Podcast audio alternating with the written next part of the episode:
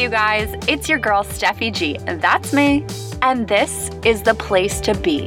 This is the Show Up to Go Up podcast where you'll find inspiration and information on how to show up for yourself and live your best life. This podcast is for anyone who feels lost or stuck, anyone that knows that they are capable of more but isn't quite sure how to go about it.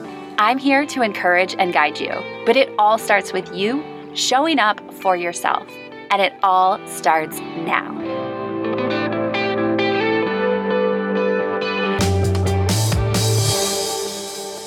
Just a heads up, I'm doing a 100 day challenge via Facebook Live videos. So the following episode was originally recorded as a Facebook Live video. You may notice that the sound is just a little bit different than what you're used to, but I promise the quality of the content is just as good.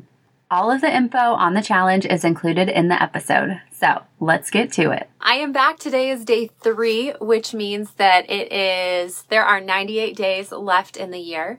I know the math is a little funky, but I checked and 98 days left in the year. So I am doing this challenge, 100 day challenge for the last 100 days of the year.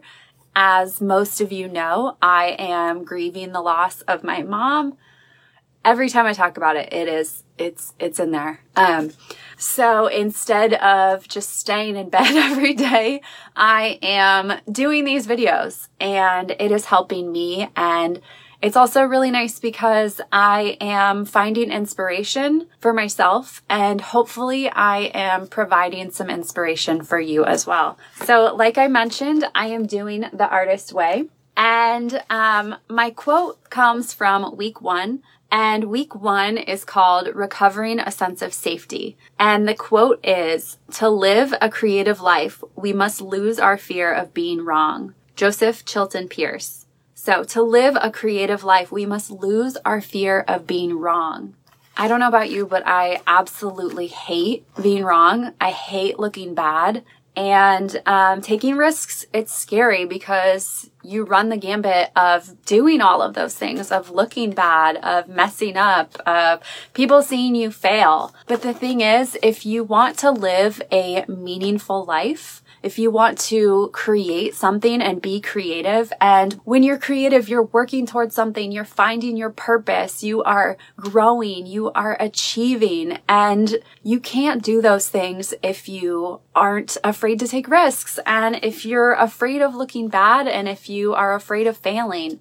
Trust me, I am all of those things, like I mentioned, and you just have to go for it. You have to go for it and know that failure and being wrong and looking bad is just a part of the game. But you know what? You're doing it. You are taking action and you are taking risks. And if you can just shift how you look at it, like, I messed up or I made a mistake, but I learned from that mistake. And the fact that I even made a mistake means that I am on the path and I'm taking action. And that is a freaking awesome thing. So I hope that you can shift your mindset. I want to read just one more thing from this book. And it says, most of the time when we are blocked in an area of our life, it is because we feel safer that way. Isn't that the truth? We may not be happy, but at least we know what we are unhappy.